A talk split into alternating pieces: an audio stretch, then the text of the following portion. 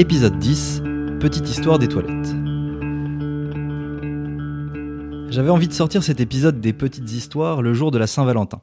Parce que ma première histoire d'amour commence par des toilettes et se termine avec des toilettes. J'ai 8 ans, je suis en CE2 et je me retrouve embrigadé malgré moi dans une sombre histoire de mariage arrangé. Dans mon école, on appelle ça un mariage chinois.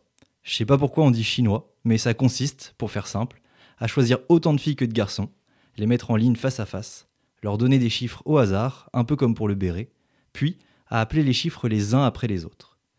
Les chiffres identiques s'avancent et deviennent mari et femme, ils doivent s'embrasser. Ce jour-là, on me donne le chiffre 2 sur un bout de papier, et quelques secondes plus tard, je dois suivre Leslie Bétambeau dans une cabine des toilettes des filles parce qu'elle ne veut pas qu'on fasse un bisou devant tout le monde. J'ai peu de souvenirs de ce premier baiser, mais je me souviens avoir rapidement abrégé le moment pour retourner dans la cour m'adonner à une de mes activités favorites. Ça consistait à s'installer au bord d'une plaque d'égout, non loin du bloc WC, pour guetter les grosses commissions suivies par leurs voiles de PQ qu'on voyait passer à toute vitesse lorsque la chasse d'eau était tirée. Étonnamment, ma fiancée divorça moins d'un quart d'heure après notre union, m'expliquant très rationnellement qu'elle ne pouvait pas être en couple avec quelqu'un qui passait ses après-midi à regarder des étrons passer. J'étais quand même un peu triste et en rentrant chez moi le soir, j'ai écouté en boucle le CD deux titres avec la chanson Belle de Notre-Dame de Paris. Rassurez-vous, aujourd'hui je m'en suis remis et ça va mieux. Mais d'ailleurs, qu'est-ce qu'on veut dire quand on dit ça va? Eh bien, même si ça fait un peu débat sur les forums d'experts en linguistique, l'origine de l'expression ça va nous viendrait de la fin du Moyen Âge, quand la médecine se fonde un peu plus sur des observations empiriques que sur l'astrologie ou la théologie. À ce moment, l'indicateur essentiel de la santé, c'est le caca et la question Comment allez-vous? renvoie à la consistance, l'odeur et la couleur de nos étrons. Encore aujourd'hui, moi, je décris régulièrement l'aspect de mes grosses commissions aux gens avec qui j'habite. Et je suis tombé sur un article sur le site des vendeurs de PQ Cotonnel Canada qui s'intitule Comment nettoyer correctement vos fesses et qui recense les différentes techniques d'essuyage. Plier. Préféré par les hommes, cette technique demande de plier soigneusement les feuilles. 54% des gens affirment utiliser cette méthode. Chiffonner. La technique consiste à presser le papier hygiénique en une boule peu serrée avant de s'essuyer. Les adeptes de chiffonnage, 26% de la population, sont plus souvent les femmes. Enrouler le papier autour de la main, 9% forment un gant rudimentaire qu'ils utilisent ensuite pour s'essuyer. Les derniers 11% combinent les techniques citées précédemment. Moi, je suis de la team des 9%, celle qui enroule le papier autour de sa main. Et en préparant ce podcast, j'ai chopé quelques chiffres et je me suis amusé à faire un calcul. Si on considère qu'une personne se rend aux toilettes environ 6 à 8 fois par jour, ça fait 2500 fois par an. Et au bout du compte, on passe à peu près 3 ans de notre vie sur le trône. Et il s'en passe des choses en 3 ans de vie derrière une porte close ou un rideau mal tiré, sur la faïence ou sur le marbre, dans une déco marine ou à côté d'inconnus dans un aéroport. Alors pourquoi on en parle si peu? Un article de Slate qui s'appelle Pourquoi le caca est-il tabou? nous propose cette piste. L'historien Georges Vigarello explique dans son ouvrage Le propre et le sale que la propreté reflète le processus de civilisation façonnant graduellement les sensations corporelles, aiguisant leur raffinement, déliant leur subtilité. L'histoire de la propreté, et donc de la définition de la saleté, est en fait l'histoire du polissage des conduites et celle du poids croissant de la culture sur le monde des sensations immédiates. Pour l'anthropologue britannique Mary Douglas, qui a étudié la question dans De la souillure, dans toutes les cultures de la planète existent des rites de pureté et d'impureté. Ces rites sont des actes religieux, au sens où ils servent à élaborer des structures symboliques, à donner un sens à des expériences disparates. Ainsi, quelles que soient ces modalités, et que ce soit chez nous ou chez n'importe quel peuple, la saleté est une offense contre l'ordre social. La faire disparaître est donc toujours un acte moral. Nos excréments pourraient représenter ce que la société ne peut tolérer. En l'éliminant et en la reléguant dans un espace caché, nous nous efforçons d'organiser notre milieu, de le purifier. Alors à la fois du registre du banal et de l'indicible, que l'on parle de la pièce, de ce qu'on y fait, de la posture dans laquelle on le fait, de comment et avec quoi on se nettoie le popotin après, les toilettes fascinent autant qu'elles dégoûtent. C'est pour ça que j'ai envie de me lancer dans la petite histoire des toilettes, sans oublier de relever la lunette. Partie 1. Chier à travers les âges. Des archéologues ont découvert au Pakistan des toilettes datant de l'époque du néolithique, soit 4500 ans avant Jésus-Christ. Il s'agissait de toilettes à la turque dotées d'un système d'évacuation des eaux usées. Le néolithique, pour ceux qui ne situent pas, c'est le passage d'une économie de prédation ou d'opportunité, chasse, cueillette, à une économie de production, agriculture, élevage, entraînant de plus en plus de sédentarisation. Avant ça, lorsqu'on n'était pas happé par les premières villes, on peut se supposer assez facilement qu'on se contentait d'un buisson, d'un arbre ou d'une pierre pour faire ses besoins. Dans l'aile est des ruines du palais de Knossos sur l'île de Crète, dans lequel a habité le roi Minos, on retrouve un système de toilettes à chasse d'eau avec un siège confortable et un système d'évacuation des eaux usées. En effet, les Grecs sont les premiers à équiper leur ville de systèmes d'évacuation de toilettes publiques. Ces toilettes sont des pierres polies et les usagers utilisaient leurs vêtements ou des pierres pour s'essuyer. Au 5e siècle avant Jésus-Christ, le poète grec Aristophane affirme d'ailleurs que trois pierres peuvent suffire pour se torcher le cul si elles sont raboteuses, polies, il en faut quatre. En Égypte, la cité d'Akhétatone, fondée en 1300 avant notre ère, possède des pierres percées. Les pharaons et hauts personnages du pouvoir égyptien connaissent et utilisent les toilettes. En revanche, le peuple fait ses besoins dans la nature, notamment près des cours d'eau. En Chine, on retrouve un superbe trône troué, couvert de pierres précieuses, dans la tombe d'un roi de la dynastie des Han de l'Ouest, entre 206 et 24 après Jésus-Christ. Mille ans plus tard, les Romains équipent leur grande ville d'aqueducs, d'égouts et de latrines. À Rome, les toilettes publiques sont des pièces reliées à l'eau courante, très travaillées, recouvertes de marbre du sol au plafond et de mosaïques. Les lieux sont souvent associés aux bains romains. Tout le monde vient y discuter, y faire des affaires. L'accès est garanti à tous les citoyens et certaines latrines peuvent accueillir jusqu'à 80 personnes en même temps. À l'instar des thermes, les latrines remplissent à la fois la fonction d'hygiène et de sociabilité dans la ville. L'abondance d'eau propre est un signe ostentatoire. L'architecture opulente permet aux communs des mortels de goûter quelques instants au luxe des plus aisés. Les latrines ressemblent à une rangée de puissance 4. Des sièges alignés côte-côte, un orifice vers le bas qui permet d'y passer un balai qu'on utilise pour se nettoyer et qu'on se passe de main en main le tersorium ou xylospongium, comme vous le savez déjà si vous avez écouté la petite histoire de l'éponge. Ces lieux d'aisance publique étaient régulés par des files d'attente, des horaires permettant d'organiser les visites par classe sociale et alterner hommes et femmes. Sur les murs se trouvaient de nombreux graffitis. Par exemple, on retrouve le dessin d'un homme assis sur des toilettes avec l'inscription Kakator Kawe Malum. En clair, toi qui fais caca, prends garde aux forces du mal. On y trouve aussi des graffitis plus prosaïques comme J'ai bien chié, j'ai bien pété. La pratique était si courante que les autorités romaines avaient décidé de placer des images de divinités sur les murs des latrines, afin que les coupables aient le sentiment de souiller un lieu sacré, comme le rapporte l'ethnologue John Gregory Bourke dans Les rites scatologiques. On reparlera des graffitis dans les chiottes dans la partie 2 de ce podcast. Plusieurs cultes donc étaient dédiés à ces lieux, notamment Stercutius, dieu des lieux d'aisance, du fumier et des excréments. Stercès était un fort bon laboureur et il apprit aux hommes à amender la terre avec du fumier. Stercus en latin signifiant fumier. Son nom s'est transformé en Stercutus. Ainsi, il était le dieu de l'agriculture et de la fertilisation dans le monde paysan. Mais saint Augustin, pour discréditer la religion romaine, ridiculisa cette divinité en le réduisant en dieu des fosses à purin. Les déjections sont régulièrement collectées et recyclées. L'urine est très utile aux tanneurs qui l'utilisent pour préparer les étoffes avant la teinture. L'ammoniac ayant des vertus nettoyantes et les excréments sont vendus comme engrais. Des manuscrits découverts par les historiens ont révélé qu'à la même époque, l'urine était utilisée comme rince-bouche pour nettoyer et blanchir les dents. Rien ne se perd, tout se transforme comme on dit, en espérant que ça donne des idées aux aficionados de la permaculture. Les latrines prennent une dimension économique et ça n'échappera pas à Vespasien. Vespasien, c'est l'empereur de Rome en 70 après Jésus-Christ. À cette période, de nombreuses guerres civiles laissent l'empire romain en piteux état. Les caisses sont vides, les fonctionnaires et certains soldats sont impayés, et la révolte gronde. Vespasien compte bien redresser la barre, et parmi de nombreuses réformes fiscales, il impose une taxe sur la collecte d'urine. Suétone, dans Vie des douze Césars, décrit. Son fils Titus lui reprochait d'avoir mis un impôt sur les urines. Vespasien lui agita sous le nez la première pièce qu'il perçut de cet impôt, et lui demanda si elle sentait mauvais.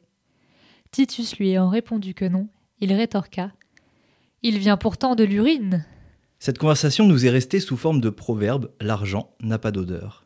Et toc, une anecdote de plus pour briller auprès de vos potes, c'est cadeau. Pendant longtemps, on a pensé que les vikings faisaient en pleine nature. Mais une découverte récente rapporte qu'il existait dans certains petits villages, notamment celui de Stroby, de petits abris fermés avec des trous profonds, l'ancêtre de la cabane au fond du jardin. Même si, selon l'archéologue Kjartan Langsted, conservateur au musée Northtial au Danemark, le concept de toilette est à prendre avec des pincettes, puisqu'il ne revêt pas le caractère privé qu'on lui connaît avec le 19e siècle. La série Norsemen aborde cette question dans l'épisode 1 de la saison 3. Notre système de latrine repose sur la confiance mutuelle. Quand on est assis là-bas, nos parties les plus intimes du corps sont exposées à l'air libre. et c'est de l'ordre de la responsabilité individuelle de chacun de rester à l'écart. Hier, il s'est produit un incident. Le rôdeur des latrines s'est montré plus audacieux que jamais. Audvar? Oui. J'étais assis sur les latrines. Je faisais ma petite affaire quand soudain une main est sortie de nulle part pour caresser mon scrotum. Dans un monde idéal, on aurait des toilettes où on pourrait être en paix, à l'abri des regards. Hélas, on n'en est pas là. Mais on ne sait rien de ses motivations. Peut-être qu'il n'a pas d'autre moyen d'évacuer la pression. Ou qu'il a été exclu toute sa vie, et peut-être qu'il se sent comme un paria, que rôder autour des latrines lui procure un sentiment de proximité, de contact retrouvé. Euh, Qu'est-ce que j'en sais euh, J'en sais rien, je fais que supposer. Ce sont des hypothèses. Déféquer dans les années 1500 relève du parcours du combattant, sauf pour des happy few qui possèdent des cabinets d'aisance. Des panneaux sculptés, ajourés, avec un décor de remplage flamboyant. L'objet était appelé à l'époque châtelet de nécessité, longène, car on y restait longtemps, ou encore bois troué. Les excréments sont jetés dans la rue, parfois balancés par la fenêtre au cri de gare à l'eau. D'ailleurs, on raconte que le roi Louis IX, Saint Louis, reçut le contenu d'un pot de chambre un matin très tôt dans les rues de Paris, et qu'il récompensa son auteur, un étudiant bien méritant, puisqu'il s'était levé dès l'aube pour travailler. Sympa le Saint-Louis. Bref, c'est un peu cracra, ça facilite grandement le développement des pandémies festives comme la peste, la fièvre typhoïde ou encore le choléra. Nous vînmes là, et de là, dans la fosse en bas, je vis des gens plongés dans une fiente qui semblait tirée de latrine d'humain. Et pendant que de l'œil je scrutais le fond, j'en vis un à la tête si chargée de merde qu'on ne pouvait reconnaître s'il était laïque ou clair. Quatorzième siècle, Dante, l'enfer, huitième cercle. À l'exception des monastères et des couvents qui en sont équipés, les latrines se font rares. En France, dans la ville de Rouen, l'une d'entre elles, place Saint-Marc, débordait régulièrement, et il a pu être estimé que 24 000 tonnes de caca stagnaient dans la ville, qui était alors peuplée de 40 000 habitants. La cheminée était également un endroit prisé pour se soulager, que l'on soit noble ou manant. Mais au tournant des 15e, 16e siècles, la ville change avec l'influence des utopies liées à la ville idéale rêvée en Italie, la montée en puissance de la Renaissance, explique Nicolas Atto, conservateur du patrimoine en charge des collections médiévales à Rouen. La nécessité de lutter contre la puanteur, qu'on soupçonnait être un vecteur de peste, apparaît nettement. Un début de service public émerge, les tombereaux de déjection sont ramassés et expédiés au-delà des fortifications. Les rivières, des égouts à ciel ouvert, sont canalisés pour les drapiers notamment, mais aussi pour les brasseurs qui se servaient d'une eau infecte pour confectionner leur bière. Santé. Un peu partout en France, des règlements obligent, sans qu'ils ne soient trop respectés, que chaque maison dispose d'un cloasque. Quittons Rouen et rejoignons l'Angleterre. En 1569, la reine d'Angleterre râle parce qu'elle en a marre de sentir les pots de chambre qui puent dans toute la baraque. Lord John Harrington, son filleul, imagine un système de chasse d'eau rudimentaire. Il installe une chaudière d'eau sur le toit de la résidence, un long tube qui relie la chaudière aux toilettes. Il suffit alors d'actionner un robinet pour laisser couler l'eau dans la toilette, pour ensuite évacuer les excréments dans une fosse. La reine trouve ça beaucoup plus stylé, mais les Britanniques ne sont pas convaincus de l'invention de Lord John Harrington, et globalement, ils continuent à chier dans des pots. Fun fact, des journalistes britanniques du Sun ont réalisé une étude généalogique, et ils ont pu déterminer que John Harrington est l'ancêtre de Kit Harrington, le mec qui joue Jon Snow. Au XVIIe siècle, Montaigne nous dira dans ses essais les rois, les philosophes fiantes, et les dames aussi, et on ne pourra pas le contredire. À ce moment, les pots sont partout. Le système de chaises percées se répand surtout chez les plus nobles. En général, elles correspondent à des belles pièces d'ébénisterie. À Versailles, certains rois, notamment Louis XIV, reçoivent sur ce trône. Il appelle ses chiottes sa chaise d'affaires. Elle lui est apportée dans sa chambre dès son lever.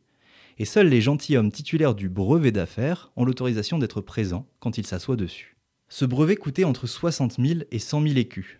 Après une recherche sur l'histoire des monnaies, j'ai pu déterminer que le cours de l'écu à cette époque était d'environ 9,45 euros. Il fallait donc débourser entre 567 000 et 945 000 euros pour voir Louis XIV faire popo. D'après l'historien Hans-Peter Duer, le fait d'utiliser une chaise percée en public serait une marque de puissance. Il s'agissait en fait d'une forme moderne d'affirmation de sa puissance, destinée à montrer à son hôte le peu de cas que l'on faisait de lui. Progressivement, les bienfaits de l'eau sont réhabilités. Et ce n'est qu'à la Renaissance qu'une notion jusqu'ici mise à l'écart apparaît et marque un tournant dans la relation de l'être humain avec son corps. La notion d'individualité devient centrale. On commence à considérer que la toilette devrait être plus intime. Et Louis XV préfère s'isoler dans son cabinet d'affaires plutôt que de se soulager devant tous ses potes comme son daron avant lui. Pour avoir une idée de comment ça se passe un siècle plus tard, on peut se baser sur le livre de Louis-Sébastien Mercier, Tableau de Paris, publié en 1783. Quand une envie subite nous prend, il faut aller chercher un privé au hasard dans une maison inconnue, car il n'y a pour ainsi dire aucun lieu d'aisance publiquement accessible dans Paris. Et si l'on ne veut pas tâter aux portes et avoir l'air d'un filou, il nous faudra une ruelle sombre ou un recoin boisé pour lâcher les eaux. Le jardin des Tuileries a longtemps été le rendez-vous des chieurs qui venaient de loin tout exprès. Ils profitaient des haies d'ifs pour soulager leurs besoins, si bien qu'une odeur infecte s'en dégageait. Une situation intolérable pour le comte d'Angivilliers, qui fit arracher les ifs et installa dans les Tuileries les premières latrines publiques. Cependant, il fallait débourser deux sous pour se soulager. Les excréments du peuple, avec leurs diverses configurations, sont incessamment sous les yeux des duchesses, des marquises et des princesses.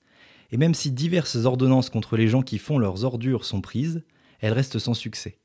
Mercier observe même que les endroits où l'on a mis pour inscription défense sous peine de punition corporelle de faire ici ces ordures sont les endroits les plus prisés. Il ne faut qu'un exemple isolé pour amener 30 compagnons à chier. Des fouilles menées avant la construction de la pyramide du Louvre au niveau de la cour Napoléon ont mis au jour dans les anciennes latrines du palais des dizaines de cachets de cire et des fragments de manuscrits préalablement découpés.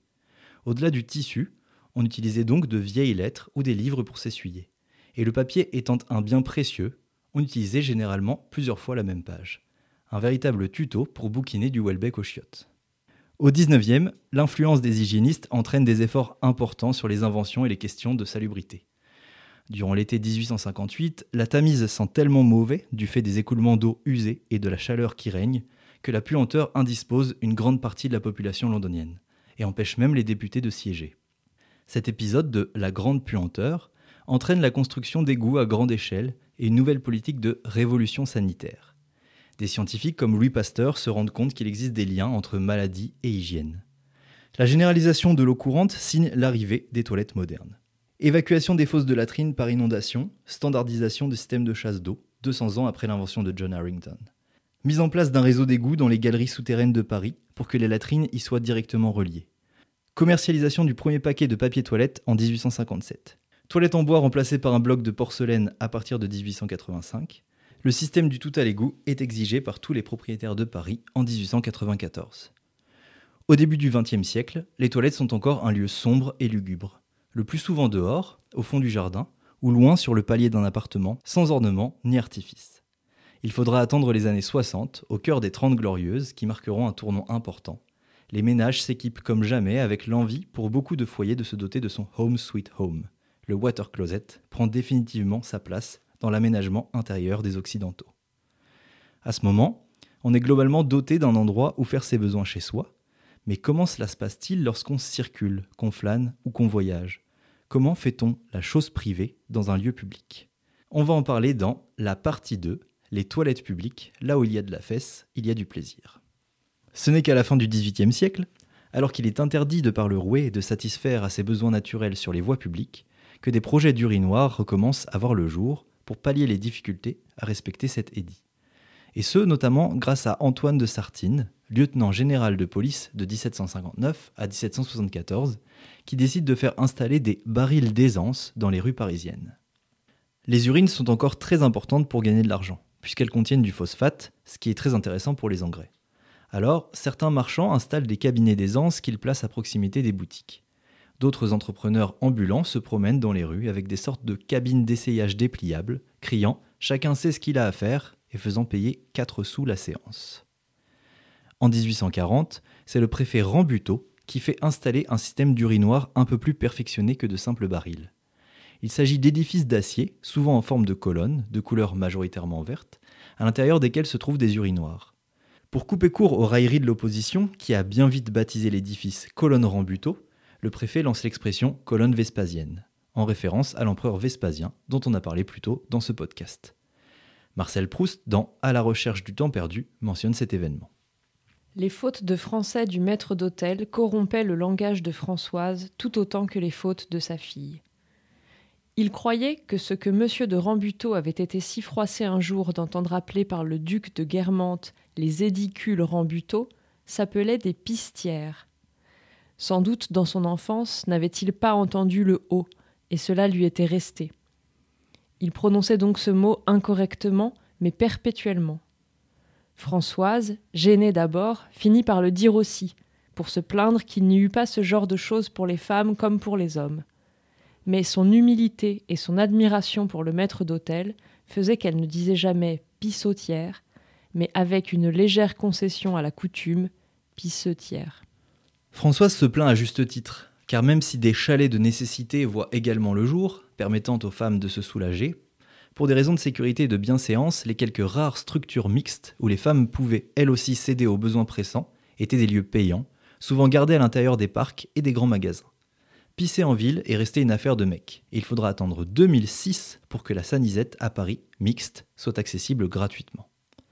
En 1843 donc, Rambuteau fait installer 478 Vespasiennes, du modèle de poche conçu pour une personne au conteneur pouvant accueillir jusqu'à 16 hommes en même temps il ne faudra pas plus de 5 ans avant que les publicitaires ne soient autorisés à placarder sur les panneaux de bois adossés aux Vespasiennes.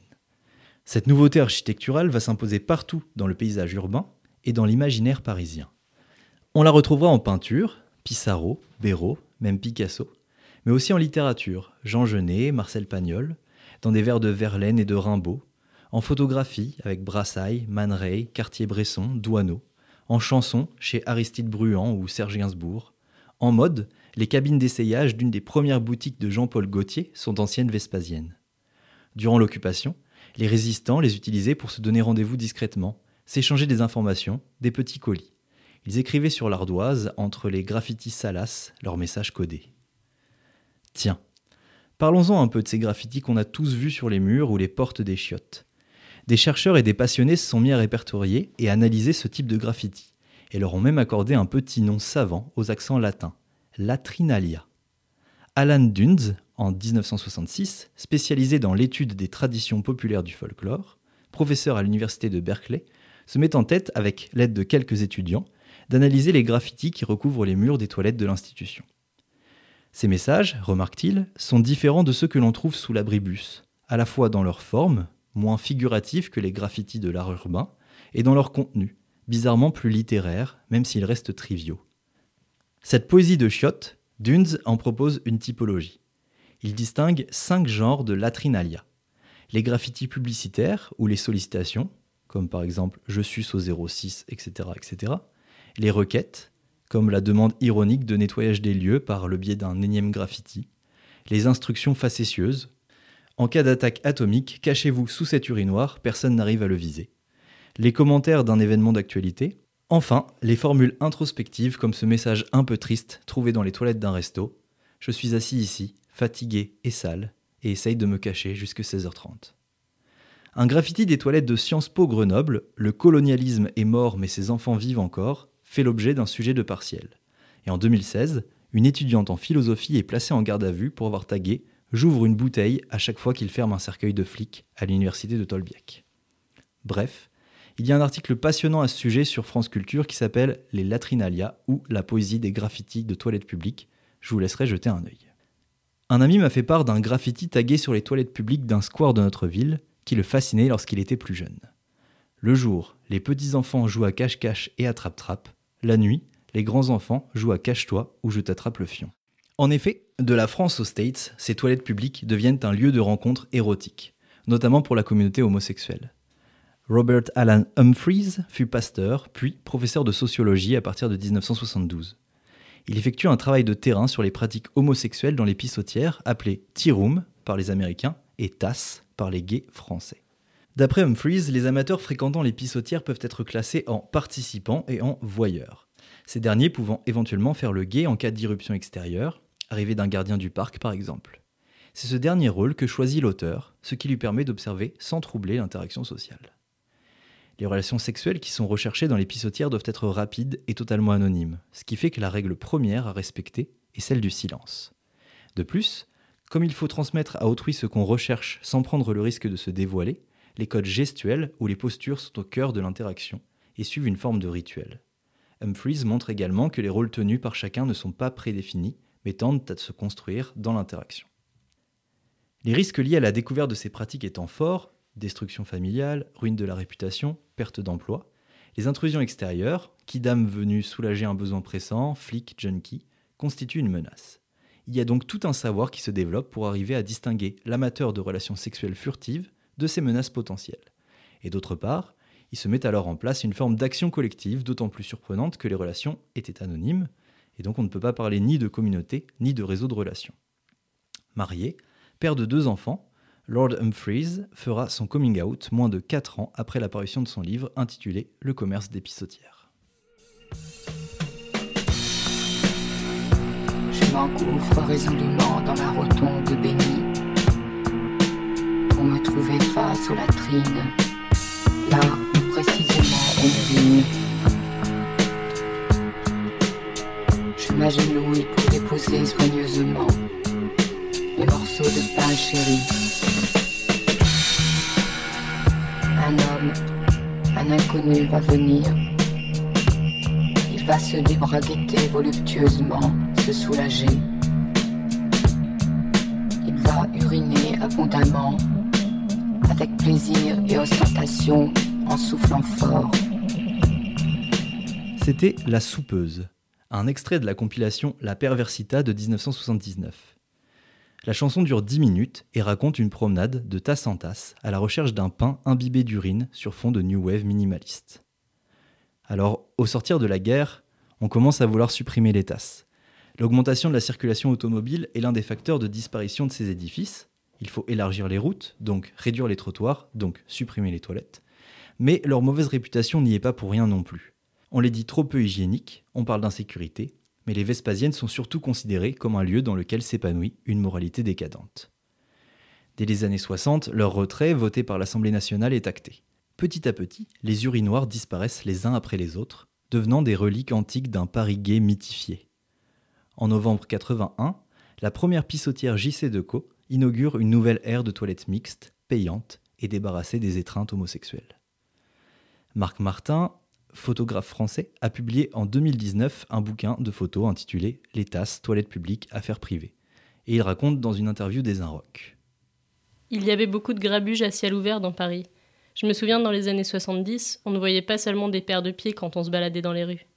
C'était des espaces de liberté qui n'existent plus dans la ville aujourd'hui. Certains auteurs vont jusqu'à dire que c'est l'État hétéroflique qui a voulu faire disparaître les pissotières, faire disparaître ces édicules où en fait beaucoup d'hétéros venaient se changer les idées et faire des expériences. Il s'agissait d'endroits ambigus dans l'espace public et donc ouverts à tous et surtout gratuits. À la différence des saunas et des bars à cul. Entrer dans une tasse, c'était entrer dans un terrain neutre avec toujours l'alibi d'y être allé juste pour pisser.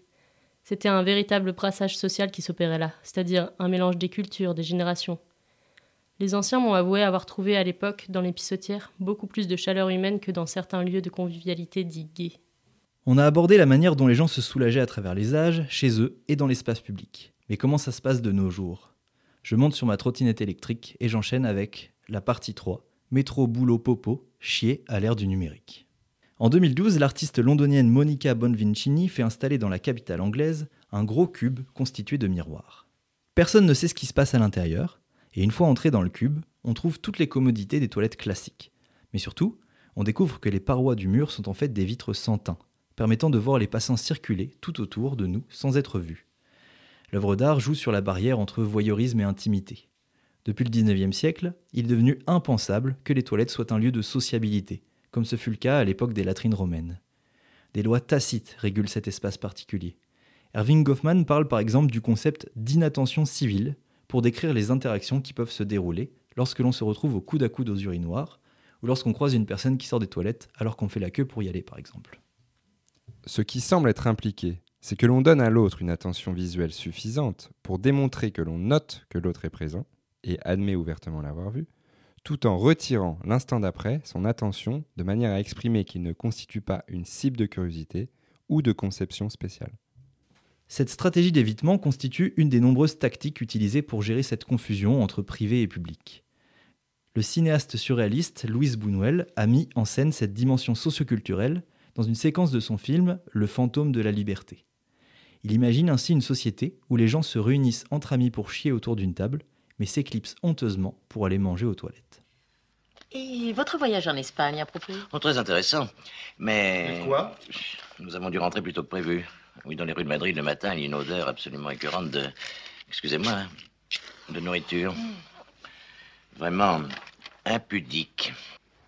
Maman, j'ai très faim. Voyons, Sophie, on ne dit pas ces mots-là à table, c'est très mal élevé. Excusez-moi un instant. La salle à manger, s'il vous plaît. C'est la dernière porte au fond des couloirs à droite, monsieur. Merci beaucoup.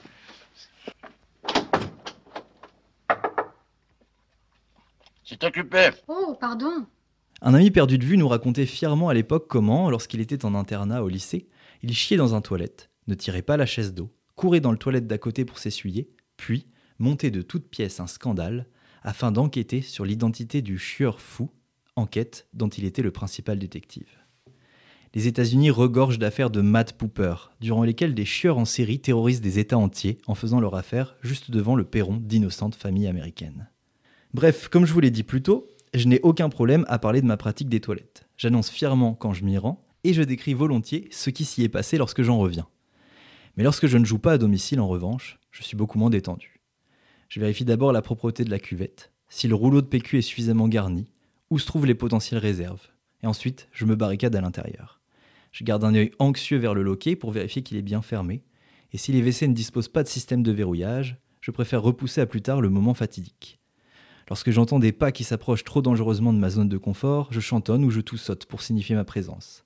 Et si par malheur il s'agit de chiottes alignées et que j'ai des voisins, je tapisse le fond de la cuvette de papier toilette pour rester plus silencieux qu'un sniper en embuscade, et je me bouche les oreilles le temps de terminer ce que j'ai à faire, afin de ne pas subir le bruit des autres. Ces angoisses sont partagées par une grande partie de la population, et prennent le nom de parurésie et parcoprésie, c'est-à-dire la gêne, voire la phobie de déféquer ailleurs que chez soi. Il y a même une association internationale des personnes touchées par la parurésie. En 2021, de nombreux articles sont parus quasi simultanément, portant les titres suivants. Selon une étude, voici la raison pour laquelle certains d'entre nous ont une peur panique de la fin du télétravail. Grazia. La peur de déféquer dans les toilettes de son lieu de travail ressurgit avec la fin du confinement. Ouest France. Les femmes victimes du syndrome de la princesse qui ne va pas aux toilettes. Le Parisien. Quand le retour du présentiel va de pair avec la peur de faire caca au bureau. Femina. Il existe ainsi un marché flamboyant des toilettes au Japon qui sont dotées de technologies avancées. Les washlets, nom générique des toilettes en usage dans plus de 70% des foyers japonais, bidet, douche anale, séchage, massage par jet, siège chauffant, musique, etc., sont également dotés d'un système auto-hime, littéralement princesse du son, réservé aux femmes, qui déclenche un son de chasse d'eau censé couvrir les bruits gênants. Un modèle portatif existe pour celles qui ne pourraient plus s'en passer en dehors de chez elles. Au Japon, les WC sont considérés comme des objets de santé. Le Toto Wellness Toilet analyse les selles et urines dans le but de détecter des maladies comme le cancer, les infections urinaires, intestinales, les calculs rénaux. L'un de ses développeurs, Akio Suzuki, annonce très clairement la couleur. On voudrait créer un business du toilette, faire en sorte qu'elle devienne un signe désirable, un marqueur de statut social. Ah, en passant, j'ai appris que des scientifiques japonais étaient parvenus à créer une sorte de viande reconstituée à partir de protéines extraites de déjections humaines mélangées à du soja et de la sauce steak, et ce dans le but de pallier à la crise alimentaire. Donc, bonne nouvelle, bientôt on pourra filer des burgers à la merde aux pauvres. Dans les toilettes publiques d'un musée de Pékin, il y a un distributeur de papier toilette à reconnaissance faciale pour réguler la distribution du papier et empêcher les trop gros consommateurs d'abuser. Il existe une application anti-pause pipi qui s'appelle le e-All Pass. Il a été mis en place à titre expérimental dans plusieurs lycées américains. L'appli a pour fonction de géolocaliser et chronométrer les élèves lorsqu'ils prennent congé de salle de classe pour se rendre à l'infirmerie, l'administration ou aux toilettes. Durant le cours, un élève soumet une demande de sortie de classe par le biais de l'application. Le système dispose d'un historique qui permet de vérifier si l'élève en question a déjà fait beaucoup de demandes auparavant. L'enseignant peut ensuite décider d'approuver ou non la demande. Si l'élève est autorisé à se rendre aux toilettes, il peut sortir. S'il met trop de temps avant de revenir, l'application envoie automatiquement une alerte au prof afin qu'il puisse intervenir, au cas où l'élève fait un malaise ou tente juste de faire l'école buissonnière. Pour améliorer la productivité en entreprise, la start-up britannique Standard Toilet a mis au point une cuvette inclinée. Sa particularité Au bout de 5 minutes, elle s'incline progressivement de 13 degrés vers le bas et devient très inconfortable, causant des douleurs dans les jambes. Objectif Réduire le temps passé dessus. Il est évident que si les employés restent moins longtemps au WC, les employeurs font des économies et cela augmente les bénéfices. Se justifie le gestionnaire des renseignements pour la start-up. Toujours d'après Standard Toilet, au Royaume-Uni, les pauses pipi coûteraient à l'industrie et au commerce plus de 4 milliards de livres par an. Certaines entreprises laissent les fenêtres ouvertes pour qu'il fasse trop froid ou trop chaud. Certaines optent pour un minuteur qui ouvre automatiquement la porte après 5 minutes. En avril 2018, un scandale éclate chez Amazon. Les employés des entrepôts manquent de pause et sont contraints d'utiliser des bouteilles en plastique pour pisser. Un livreur avait déjà raconté sur le réseau social Reddit qu'il lui est arrivé de monter dans son camion et de trouver un gobelet de pisse de McDonald's dans le porte-gobelet. Les employés évoquent des menaces s'ils ne parviennent pas à livrer leurs 300 colis en 10 heures. Si je conduisais pour trouver les toilettes, je rapporterais des paquets à la maison. Ça signifierait éventuellement que je commettrais des infractions, conduisant à mon licenciement. Un mail interne relate des faits similaires. Ce soir, un associé a découvert des excréments humains dans un sac Amazon. C'est la troisième fois au cours des deux derniers mois. Nous comprenons que les chauffeurs puissent avoir des urgences et du mal à trouver des toilettes pendant leur livraison, mais ce genre d'acte est une infraction de première catégorie pouvant mener à un licenciement pour faute grave. J'aurais adoré vous parler du parc d'attractions coréen Pupuland sur le thème du caca, ou encore du fait qu'au Rwanda, les centres carcéraux surpeuplés recyclent la merde de leurs prisonniers pour fournir les cuisines des prisons en biogaz et ainsi nourrir les détenus en réduisant les coûts de fonctionnement. Mais étant un peu à la bourre, j'ai dû torcher la conclusion. De nos jours, 3 personnes sur 10 vivent encore sans toilette, ce qui fait 2,4 milliards d'individus sur 7,8 environ. En Inde, par exemple, on tente péniblement d'habituer la population aux toilettes à l'occidental, qui sont considérées comme sales et impures, et qui doivent rester loin des habitations, parce qu'on ne défèque pas dans la maison où l'on vit. La majorité des Indiens sont habitués à la défécation à l'air libre ou dans des fosses. Ces fosses sont vidées par les intouchables, la caste la plus basse, qui les raclent avec une pelle et sont payés quelques centimes par seau vidé. Ils sont les seuls à devoir et pouvoir vider les latrines depuis 5000 ans. Lors de la décolonisation, Gandhi avait fait de la lutte contre la défécation en plein air son cheval de bataille, affirmant avoir des toilettes est plus important que l'indépendance. Il a fallu une grande campagne de construction de 2014 à 2019 pour doter les Indiens de toilettes. Mais il s'agit à présent d'habituer la population à leur utilisation, et pour ça, tous les moyens sont bons. Faisant appel à des stars de Bollywood, le gouvernement essaie de toucher les jeunes grâce à la promotion massive d'un film inspiré d'une histoire vraie, dont je vais vous lire le synopsis. Keshav et Jaya sont originaires de deux villages à proximité de Mathura, une ville où pas moins de 80% des maisons ne disposent pas de sanitaire. Au premier jour de leur mariage, une dispute éclate et Jaya quitte la maison de Keshav définitivement, après avoir découvert qu'elle n'avait pas de toilette. Désemparée et désespérée, Keshav se lance dans une quête pour reconquérir son amour, se dressant face aux traditions, aux mentalités et aux systèmes de valeurs ancestraux de son pays. Je vais pouvoir terminer ce podcast comme je l'ai commencé, avec la chanson phare du film Toilette, une histoire d'amour.